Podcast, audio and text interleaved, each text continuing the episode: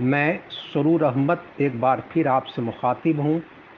और आज जो टॉपिक हम टेकअप कर रहे हैं, वो नाइजर जो वेस्ट अफ्रीका का एक मुल्क है, वहाँ कू यानी फ़ौजी टेक ओवर उस पर। बज़ाहिर ये अफ्रीका के ममालिक में ऐसे छोटे छोटे तख्ता पलटना, यानी फ़ौजी टेक ओवर होता रहता है, कोई बड़ी न्यूज़ नहीं बनती है।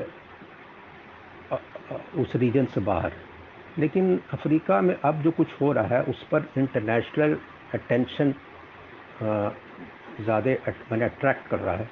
क्योंकि ये आठवां या नौवां, बल्कि नौवां कहिए कू और अटेम्प्टेड कू मिला करके पिछले तीन सालों में। मैंने 2020 के बाद, मैंने पोस्ट मैंने कोरोना के बाद ही कही या कोरोना के पीरियड से। और नाइजर का कू एक ख़ास माने रखता है, उसके बगल माली, जो भी लैंड लॉक मुल्क है नाइजर की तरह, फिर बरकीना, फासो, गिनी, सब जगह कू होता रहा इधर कुछ दिनों में यहाँ जो तख्ता जो पलटा गया तो जो मोहम्मद बेजोम साहब जो थे, प्रेसिडेंट, उनको इलेक्टेड प्रेसिडेंट थे, दो कपल ऑफ़ ईयर्स बैक वो जीत कर आए थे, लेकिन उनको अब्दुलरहमान शियानी शियानी कहिए। उन्होंने फ़ौज के जो थे, वो उन्होंने जनरल वो टेक ओवर कर दिए 26 जुलाई को लास्ट ईयर और उसके बाद हुआ ये कि ये टेक ओवर आर्मी इंटरवेंशन यहाँ सूडान में भी जान रहे हालात ठीक नहीं। मैंने पूरा वेस्टर्न कोस्ट अटलांटिक से रेड सी तक पूरे जो सो कहिए, सब सहारन अफ्रीका में सब इधर तीन चार सालों में मिलिट्री कू हुआ है या कुछ न कुछ। अगर कुछ और पीछे चले जाइए तो इजिप्ट को भी जोड़ लीजिए, दस साल करीब हो जाएगा। नौ दस साल वहाँ भी मिलिट्री टेक ओवर हुआ। जहाँ डेमोक्रेसी की बात की जा रही है और लीबिया का तो हम जान ही रहे दो हज़ार ग्यारह के बाद क्या हुआ। बात उससे थोड़ा और आगे ए, मैं बढ़ा रहा हूँ। वो ये कि नाइजर का कू के बाद दुनिया का टेंशन जो मैं बताया अट्रैक्ट हुआ और कहा जाने लगा कि भाई अब जो है बर्दाश्त से बाहर हो रहा है। मैंने वेस्ट के लोग ने कहा। और नाइजर जो है, तीन अगस्त उन्नीस सौ साठ, यानी तिरसठ साल पहले मैंने अपना उसका जो तिरसठवां ये मनाने जा रहा था, उससे बस एक हफ़्ता पहले एग्जैक्टली एक हफ़्ता पहले करीब कू हुआ, तख्ता पलट दिया गया। और उसके बाद जो है, बड़ी तादाद में लोग कहा जाता है, ख़ास करके जिस दिन इंडिपेंडेंस डे था, वो उससे पहले रोड पर आए। Welcoming the coup not opposing welcoming और बल्कि कुछ लोग तो रशिया के सपोर्ट में, कुछ कुछ लोग तो ऑफ़ द रिकॉर्ड चाइना और टर्की से भी मदद की गुहार एक तरह से लगाई। कहा जा रहा है कि वैगनर वालों का सपोर्ट में लोग रशिया का झंडा लेकर के और एंटी एंटी फ्रांस और एंटी अमेरिका ख़ास के एंटी फ्रांस दोनों कंट्री अमेरिका फ्रांस के करीब 1500 1500 फ्रांस के एक हज़ार करीब अमेरिका, करीब अढ़ाई, तीन हज़ार फौज है। नाइजर में। नाइजर ही में नहीं, बल्कि जितने ममालिक हैं वहाँ पर। देखिए, है ये कि जब हुआ तो हुआ है कि भाई एक एक को वास बना हाथ से बहुत पहले, पैंतालीस, सैंतालीस साल पहले, सेवेंटी फाइव वगैरह के मिड सेवेंटीज़, नाइनटीन सेवेंटीज़ में एक एक बना economic community of West African state, इकोवास E C O W A S कि भाई इसकी फ़ौजें जो हैं, ये पंद्रह ममालिक है वेस्ट अफ्रीका का। नॉर्मली सब मुस्लिम ही डोमिनेटेड है और करीब करीब सब फ्रेंच कॉलोनी थी। देखिए वहाँ नाइजेरिया को घाना को, कुछ एक दो जगह और छोड़ करके जिसमें ब्रिटेन और किसी और कंट्री से एक बड़ी आबादी है उसमें, बड़े बड़े जितने रीजन में है, वो ज़्यादातर फ्रेंच इन्फ्लुएंस मैं। पिछले भी दो लेक्चर में ही बात कर चुका हूँ। फ्रांस मेडिटेरियन के जस्ट उस पार था और उसको सबसे ज़्यादा आसानी हुई पड़ेलिया में कब्ज़ा करने का। ये नाइनटीन सेंचुरी के लेटर हाफ़ में। हालाँकि अल्जीरिया को तो 1830 वगैरह में कब्ज़ा कर दिया था, लेकिन बाकी जो डीप में पेनिट्रेशन हुआ है अफ्रीका के, वो नाइनटीन सेंचुरी के, यानी एटीन एट्टी नाइन्टीज़ के बाद कहिए, और फ़र्स्ट वर्ल्ड वार रहा सेकेंड वर्ल्ड वार तक कहिए कि उसके बाद आज़ाद हुआ। यानी करीब सौ साल, सत्तर, अस्सी, नब्बे साल, सौ साल तक ये जितने इस इलाके पर फ्रांस का बहुत कब्ज़ा रहा। अल्जीरिया पर कुछ ज़्यादा रहा। मैंने कहा कि अल्जीरिया तो उसको पार्ट ऑफ़ फ्रांस से प्लस से मैंने ओवरसीज़ टेरिटरी ट्रीट करते थे एक तरह से। और तो ये सब जो बातें हैं, वो इसलिए इम्पोर्टेंट है कि वो जितने इलाके हैं, वो मिनरली रिच है mineral rich uranium seventh largest producer है यूरेनियम नाइजर नाइजर और नाइजेरिया कंफ्यूज नहीं होना चाहिए। नाइजेरिया उसके और साउथ में है। नाइजेरिया में ऑलमोस्ट हाफ़ हाफ़ है क्रिश्चन और मुस्लिम्स हैं नाइजेरिया में। थोड़ा सा ज़्यादा मुस्लिम है, कहा जाता है। 55 वगैरह का राउंड होता है, ऐसा ही 45 वगैरह क्रिश्चियन लेकिन नाइजर जो है, पूरा नाइजर माली ये सब मुस्लिम डोमिनेटेड कंट्रीज़ हैं पूरे सब। शार्ड ये सब जितने हैं। तो अफ्रीका में आज़ादी के बाद, मैंने सबको आज़ाद कर देने के बाद, जितने नाइजीरिया हो नाइजर हो, बेनी जितने छोटा छोटा मुल्क बता रहे हैं आपको घाना है वो है है लिसोथो ये और, सॉरी लिसोथो करें, लाइबेरिया है सियरालोन है पर वोल्टा जिसको बर्किनो फासो अब बोलते हैं, माली है, जितना सब पर। देखिए, ये लोग ममालिक में कब्ज़ा, ब्रिट ये उन्नीस साठ वगैरह के आसपास सब आज़ाद हुए इन पर सब पर फ्रेंच या ब्रिटिश का कब्ज़ा, ज़्यादातर फ्रेंच का। देखिए, ये इलाका पूरा जो नॉर्थ अफ्रीका है, चाहे तो ओटोमन इन्फ्लुएंस का बहुत बड़ा एरिया था। इसलिए आप देखेंगे कि स्पेन और इंग्लैंड, खास के स्पेन और इंग्लैंड, बहुत दूर दूर तक अपनी कॉलोनी बना लिए फिफ्टीन, सिक्सटीन सेंचुरी में। पूरा अमेरिका पूरा इंडिया चले आए, अमेरिका, वियतनाम वगैरह सब चले आई सब एरिया, ऑस्ट्रेलिया, न्यूजीलैंड, ये वो। लेकिन बगल का अफ्रीका इन लोग से कब्ज़ा नहीं हो रहा था। तो जब डिक्लाइन ऑफ़ ओटोमन अम्पायर हुआ, ये सब एरिया जो नॉर्थ का है, वो मोस्टली चाहे तो जैसे इजिप्ट वगैरह का बहुत एरिया अल्जीरिया लीबिया का एरिया है, वो जो डायरेक्ट रूल था ओटोमन का, ये या ओटोमन या उस्मानी जो कहते हैं ओटोमन अम्पायर का इन्फ्लुएंस था। टिल नाइनटीन सेंचुरी के बहुत बड़े अरसे तक मैंने शुरू के हिस्से भी और मिडिल वगैरह तक भी। धीरे धीरे उनके हाथ से स्लिप आउट करता रहा। फर्दर जो सहारा और सब सहारा जो रीजन है उसमें भी कुछ इन्फ्लुएंस था, कुछ, और कुछ मुस्लिम इंडिपेंडेंट मुस्लिम रूलर्स थे। तो इस एरिया में थोड़ा लेट आए जो यूरोपियन कॉलोनिस्ट जो है। बल्कि उसके नीचे के हिस्सा में जो क्रिश्चियन पॉपुलेटेड एरिया रहा, या फर्दर साउथ अफ्रीका हो अंगोला हो वो सब जितना है जैम्बिया हो, उस सब नीचे का एरिया अफ्रीका का मैप देखेंगे आप तो जो क्रिश्चियन डोमिनेटेड या ट्राइबल डोमिनेटेड आजकल है उसमें यूरोपियन पावर्स पहले पहुँच गए थे। ताकि वो सेफ़ समझते थे, मैंने उसमें कि कुछ मुस्लिम अम्पायर का उतना ये नहीं था, ये नहीं। इसको बाद में पकड़ा। लेकिन खैर, ये सब एरिया जो है, वो जब अफ्रीका का नर्दन हिस्सा, जैसे इजिप्ट, लीबिया इस सब पर जब यूरोपियन पावर को इन्फ्लुएंस बढ़ा, ख़ास के फ्रांस का तो मोराको और इटली में तो लीबिया का आया था लीबिया में तो इटली का रहा। लेकिन बाद बाकी जगहों पर फ्रांस का रहा। इन लोग ने मिल करके धीरे धीरे नॉर्थ, साउथवर्ड जितने बढ़े जितना नाइजर, माली, इस सब पर कब्ज़ा किया, बहुत मिनरली रिच था। आज जो लड़ाई है, आज़ादी के बाद भी फ्रेंच अपना ताकत दिखाते रहे। अब फ्रांस के साथ एक प्लस पॉइंट और माइनस पॉइंट। पहले था कि फ्रांस यूरोपियन लड़ाई में उलझता रहता था। 1870 में मार खाया, बिस्मार्क, जर्मनी से नाइन फ़र्स्ट वर्ल्ड वार मार खाया सेकेंड वर्ल्ड वार मार खाया हालाँकि उसके बावजूद भी कॉलोनी उसकी रही। लेकिन सेकेंड वर्ल्ड वार के बाद कुछ नहीं है तो फ्रांस का अपना पूरा जो यूरोपियन, अफ्रीकन, सॉरी, कंट्रीज़ पर है अनब्रिडल्ड अनचेक्ड मैंने डोमिनेशन तो नहीं, आज़ाद बाज़ार कागज़ पर तो आज़ाद कर दिया है। लेकिन वो पूरी तौर पर एक्सप्लोटेशन और हर तरह का काम जितना by means fair and foul जो कहा था, सब इसको अप्लाई करके। और जितनी चीज़ है वो मिनरल एक्सप्लोटेशन पूरे अफ्रीका का, ये जो मिनरल रिच पूरे पॉकेट जो बना ना कि from Sudan to the western coast जितना है।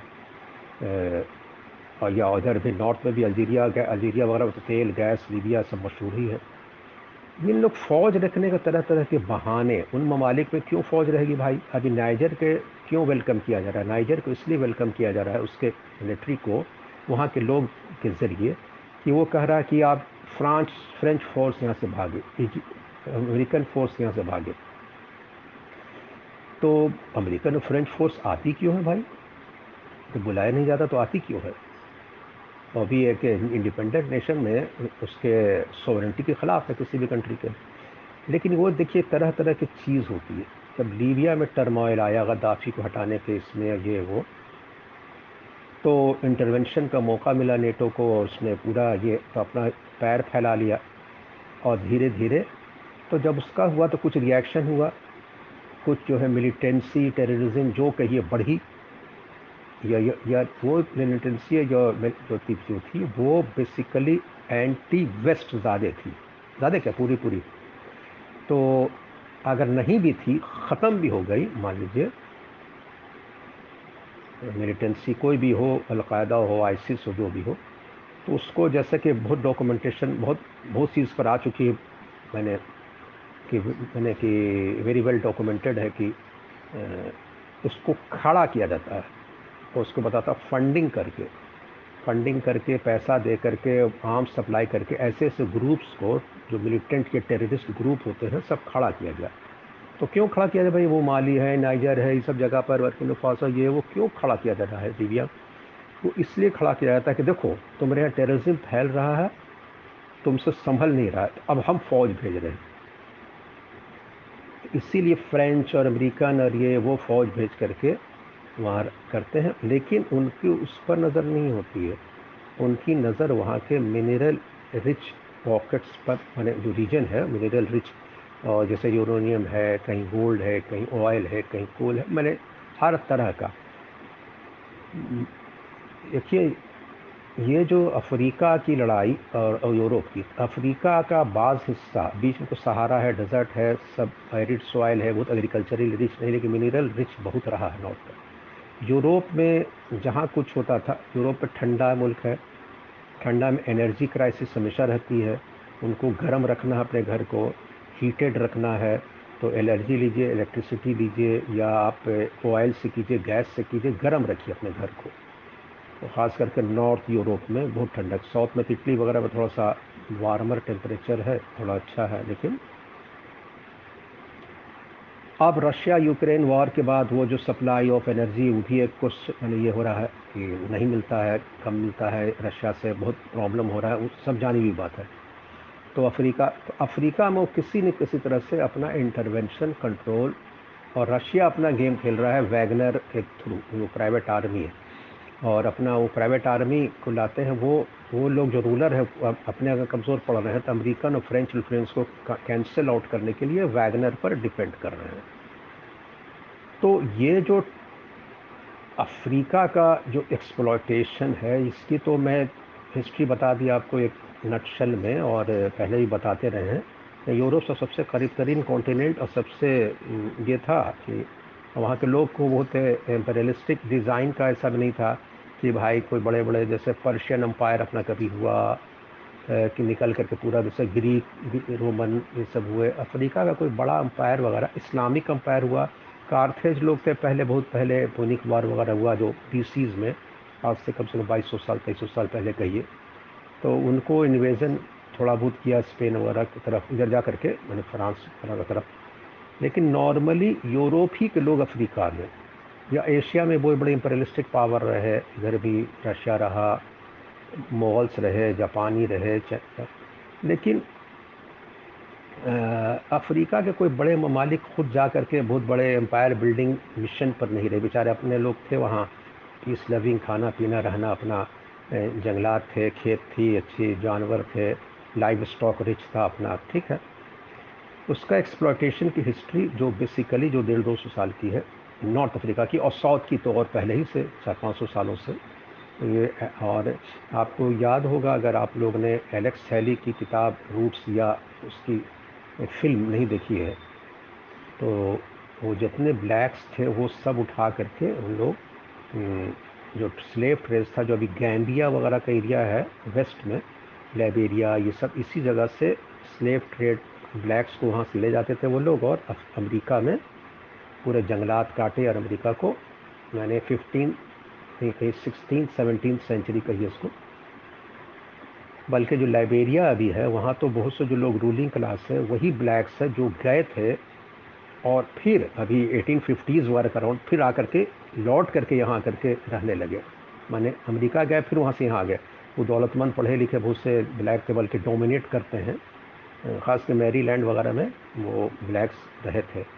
वो आकर के अब लाइबेरिया वगैरह में अच्छा रूलिंग क्लास वगैरह तो वो रिश्ता अटलांटिक के दोनों साइड रहा है जिस फॉर्म में। तो एक्सप्लाइटेशन ऑफ़ अफ्रीका इस तरह से हम आपके सामने पिक्चर रख रहे हैं इसमें तीसरी बात यह है कि अफ्रीका की जो ममालिक हैं उनके साथ जो नेचुरल प्रॉब्लम तो है, बीच में सहारा है लेकिन उनके साथ कुछ कुछ एडवांटेज ये है।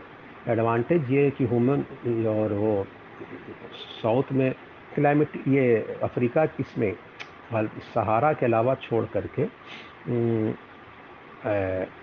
मिनरली रिच सहारा भी रहा। मैंने मैंने सहारा का इलाका भी मैं कह रहा हूँ कि जो जो कंट्री में सहारा का भी रोल है, उसमें भी कहीं ऑयल है, कहीं कुछ है, लेकिन रिच रहा। लेकिन एक बात जो मैं, जो एक्सप्लेन कर दूँ कि ये एक्सप्लॉयटेशन इसको सिर्फ़ क्रिश्चियन और मुस्लिम टसल के नौयत से लोग देख लेते हैं। लेकिन इसका इंटरप्रटेशन सिर्फ़ इस एंगल से कह देंगे कि एक तरह का सिविलाइजेशनल क्लैश या रिलीजन क्लैश रिलीजियस क्लैश लेकिन उससे थोड़ा आगे भी देखा जाए, भाई यूरोप वाले या कहीं भी ममालिक, कोई भी, आपस में भी तो लड़ाइयाँ होती रहीं। Within religion intra religion चाहे वो क्रिश्चन हो, मुसलमान हो, हिंदू हो चाइनीज़ हो बुद्धिस्ट हो, कोई भी। हिस्ट्री भरी हुई है पूरा महाभारत। इंडिया में देख लीजिए, चाहे इस्लाम, मुसलमानों में देख लीजिए, चाहे किसी में मुग़ल पर्शिया ये, वो। और मुग़ल मैंने, ठीक है प्री प्री मुग़ल मैंने प्री इस्लामिक मुग़ल भी थे, लेकिन बाद में जो मुग़ल मुसलमान हुए, वो भी लड़ाई। मैंने लड़ाइयाँ होती रही, इसमें कोई बात नहीं है। लेकिन यूरोप के अंदर जो कंट्राडिक्शंस हुए हैं क्लैशेस हुए हैं, उसकी हिस्ट्री मिसाल, मैंने जो ब्लडबाद हुआ, उसकी मिसाल कहीं नहीं मिलती है, न मिलेगी। जहाँ मैंने second world war first world war मिला मिलाकर सात से आठ करोड़ लोग एक से दूसरे को मारा। क्रिश्चियन वर्सेस क्रिश्चियन लार्जली ठीक है, अफ्रीका में भी स्पिल ओवर हुआ, बहुत लोग मरे, उधर जापान और उसके में भी हुआ, लेकिन बेसिकली फ़र्स्ट वर्ल्ड वार में ओटोमन का भी हुआ, लेकिन बेसिकली जो है Christian civilisation within Christian civilisation हुआ। ये बात हाईलाइटेड है। लेकिन जो बात नहीं हाईलाइटेड है वो हम आपको बताना चाह रहे हैं। वो ये कि कॉन्गो एक मुल्क है अफ्रीका ही की बात आ रही है इसको मैं अब समअप कर रहा हूँ अपनी स्टोरी को इस लेक्चर को। कॉन्गो एक मुल्क है। कॉन्गो बल्कि दो मुल्क है तो republic of Congo democratic republic of Congo का दोनों मिला जुला कर करीब दस बारह करोड़ आबादी जितनी भी, है तो वो अभी मटे इन मटेरियल मटेरियल बात ये असल है कि कॉन्गो पर भी एटीन नाइन्टीज़ का ही या लेट नाइनटीन सेंचुरी में कब्ज़ा हुआ, बेल्जियम का। बेल्जियम एक छोटा सा मुल्क है, नॉर्थ यूरोप में। उसने कॉलोनी बनाई। और सेकंड वर्ल्ड वार तक रहा, पचास, साठ, सत्तर साल रहा उसको मुश्किल से मुश्किल से और क्या। और फ़र्स्ट वर्ल्ड वार वगैरह ये वो मैंने भाई नाइनटीन ट्वेंटी नाइनटीन सेंचुरी के लास्ट ट्वेंटी सेंचुरी का अर्ली से इन इतने दिनों में, कॉन्गो बेसिकली, दोनों कॉन्गो 95 90 से 95 परसेंट क्रिश्चियन डोमिनेटेड है। ब्लैक्स हैं, क्रिश्चियंस हैं, कोई मुस्लिम डोमिनेट कंट्री नहीं है। लेकिन बेल्जियम की एट्रोसिटीज़ का एग्ज़ाम बेल्जियम वालों का कॉन्गो पर, बल्कि अभी हाल में माफ़ी, कुछ बात भी हो रही थी कि उसका ये कीजिए माफ़ी मांगिए वो सब जो कहानी आजकल आती रहती है। कॉन्गो की हिस्ट्री ये है कि एक करोड़ बीस लाख, कुछ लोग कहते हैं एक करोड़, कुछ कहते हैं एक करोड़ बीस लाख, एक करोड़ पचास लाख। एक करोड़ बीस लाख तो दम यानी कि मिनी यानी कि मॉडरेट है, यानी मीडियम है कि इतना एवरेज लोग को बेल्जियम वालों ने इतने सालों में मारा था they were all black Christians. Our crushed and killed and massacred in number of ये वो मैंने पूरी कहता नस्ल खुशी किया, और बेल्जियम वालों ने अपने जो सत्तर साल जो हुक्मरानी इसमें जितना दिन किया उसमें तो वो सिर्फ़ ये, ऐसा नहीं है कि, और वही, असल वही मिनरल रिच लूट मार ये वो और बाद में वो कहते हैं कि हम सिविलाइजेशनल मिशन पर हैं, हम पढ़ाने निकले हैं, हम दुनिया को एडुकेट कर रहे हैं, हम दुनिया को ये कर रहे हैं। नाइजेरिया में जो नाइजर में जो प्रॉब्लम हो रहा है कि अब इनका इंटरवेंशन मैं खुद अब समअप कर रहा हूँ कि अभी को वास पंद्रह ममालिक, अब उनको फोर्स किया जा रहा है, जितने वेस्टर्न ये है कि तुम लोग अटैक करो। और डेमोक्रेसी के नाम पर। मैंने इकोवास जो बताया ना कि पंद्रह करीब ममालिक हैं वेस्ट वेस्ट अफ्रीका के। और तुम लोग फ़ौज भेजो। लेकिन वो लोग थोड़ा सा नाकड़ नुकड़ कर रहे इनडिसाइसिव है अल्टीमेटम दिया छः अगस्त तक। हाँ गालबन हाँ। उसके बाद बढ़ाया। अभी तो हाँ नामे है। अमेरिकन लोग तो अपनी फ़ौज भेजना रेफरेंस ये वो नहीं। उधर वैगनर का चैलेंज आ रहा है। लेकिन इधर नाइजर में चूँकि पॉपुलर उसको मिलिट्री को सपोर्ट। ठीक है, वो डिक्टेटरशिप नहीं है और सॉरी डेमोक्रेसी नहीं है डिक्टेटरशिप आ गई, लेकिन वो किस तरह की डेमोक्रेसी के नाम पर भी वो खेल खेलते हैं वेस्ट वाले, वो जग ज़ाहिर है। मैं वहाँ जो जितनी आबादी है, उसमें जैसे मैंने कहा कि मिलिटेंसी खड़ी की जाती है, उसमें मारा मारने के लिए जो खुद वही आते हैं, वही दोनों चीज़ करते हैं। आवाम पढ़ी लिखी नहीं है कम है कॉन्शस नहीं है लेकिन अवेयरनेस अब आ रहा है। तो अब वो लोग कह रहे हैं कि इन हमको कुछ भी हो जाए इनको नहीं लेंगे। फ्रेंच एंटी फ्रेंच पूरा वेव है वहाँ जितने कू हो रहा है चार पाँच ममालिक का नाम बताए ना आपको सब anti French Mali Burkina Faso Niger Guinea सब जगह कू जो हो रहा है मिलिट्री इंटरवेंशन सब में एक हवा चली हुई wave of anti French feeling anti French feeling और मैंने लास्ट लेक्चर में लोग चलो कहा भी था कि यहीं नॉर्थ अफ्रीका ही से जर्मन के खिलाफ लड़ाई लड़ने में बहुत बड़ी हिस्सा प्ले किया था इन लोगों ने प्ले किया था इन लोगों ने, खास करके अल्जीरिया, लीबिया इस इलाके के लोगों ने। अब जो है वो लोग अपना ये मांग रहे हैं। कि नहीं, हो गया it's too much no go back मैं इस लेक्चर ख़त्म करने से पहले एक बात ये बताना चाहता हूँ कि ये लेक्चर जो है यूजुअली क्योंकि मैं तो विजन का प्रॉब्लम मैं तो with the help of wife Hamna Kausar वही रिकॉर्ड करती हैं, वही डालती, भेज देती हैं। और अमेरिका में बॉस्टन से ये पॉडकास्ट चलता है। काशिफ हुदा, मिजाज हुदा, दो भाई जो चलाते हैं और पॉडकास्ट आप लोग देखते ही होंगे। कहने की बात यह है कि ये जो बहुत हमारे जो सीनियर हजरात जब देखते हैं तो अब फोर्टी, फिफ्टी, सिक्सटी है तो उनको बहुत सी बात नई नहीं लगती होगी। लेकिन मैं उनसे रिक्वेस्ट ये कहता हूँ कि वो इन चीज़ों को स्प्रेड करें, जो between twenty thirty between twenty and thirty या फोर्टी इस एज ग्रुप के लोग को यंगस्टर्स को, जो कि इसका पर्पज़ भी इस पॉडकास्ट का था यही कि साउथ एशियन लोग जो हिंदी उर्दू टाइप का चीज़ समझ लेते हैं cutting across religion and regional line वो चाहे अमेरिका में रहें, चाहे इंडिया में रहें, पाकिस्तान, बांग्लादेश, ऑस्ट्रेलिया, कनाडा, कहीं भी रहें तो वो सुन कर कुछ बात समझ पाएँ। तो मैं ये गुजारिश करता हूँ आप लोग से कि यंगस्टर्स को ज़रूर दें, उनका मेंटल होरिजन एक्सपेंड करेगा और आज की दुनिया में इंटरप्रटेशन चीज़ों का डेवलपमेंट का अपना एक ख़ास पर्सपेक्टिव एक ख़ास इस पर लेकर चलते हैं लोग। बहुत सी बातों को वो आने नहीं देते हैं। वेस्टर्न मीडिया जो है, ग्लोबल या इंटेलेक्चुअल जितनी बॉम्बार्डमेंट हो रहा है। तो मैं सरूर अहमद अपनी बातों को यहीं पर ख़त्म कर रहा हूँ। Thank you very much. अभी जो मैंने लेक्चर दिया, उसमें जुलाई 26 लास्ट ईयर मैंने बोल दिया था, ये जो कू हुआ, लास्ट मंथ है एक्चुअली। दूसरी बात ये कि एक जगह पर स्लिप ऑफ़ टंग हो गया। एनर्जी के जगह एलर्जी शायद मैंने बोल दिया। और एक और बात यह है कि जब मैंने कॉन्गो का ज़िक्र किया कि जहाँ 1885 से 1960 तक बेल्जियम की हुकूमत थी और जिसमें एक करीब एक करोड़ इससे एक करोड़ बीस लाख लोग मारे गए थे तो ख़ास करके इनिशियल 25-30 सालों में, यानी कि 1885 से लेकर 1908 तक। इसकी एक ख़ास बात यह है कि दुनिया में ये बात चर्चा नहीं होती है, जबकि ये टॉल जो है, जितने यहूदी यानी जीव जितने मारे गए थे, सिक्स मिलियन यानी साठ लाख यूरोप में, उसका ये दुगना है। लेकिन उसके बावजूद दुनिया में कहीं इसका कोई मेंशन, कहीं आप कोई गुफ्तु या कोई ऐसे इसमें नहीं पाइएगा। बस थैंक यू वेरी मच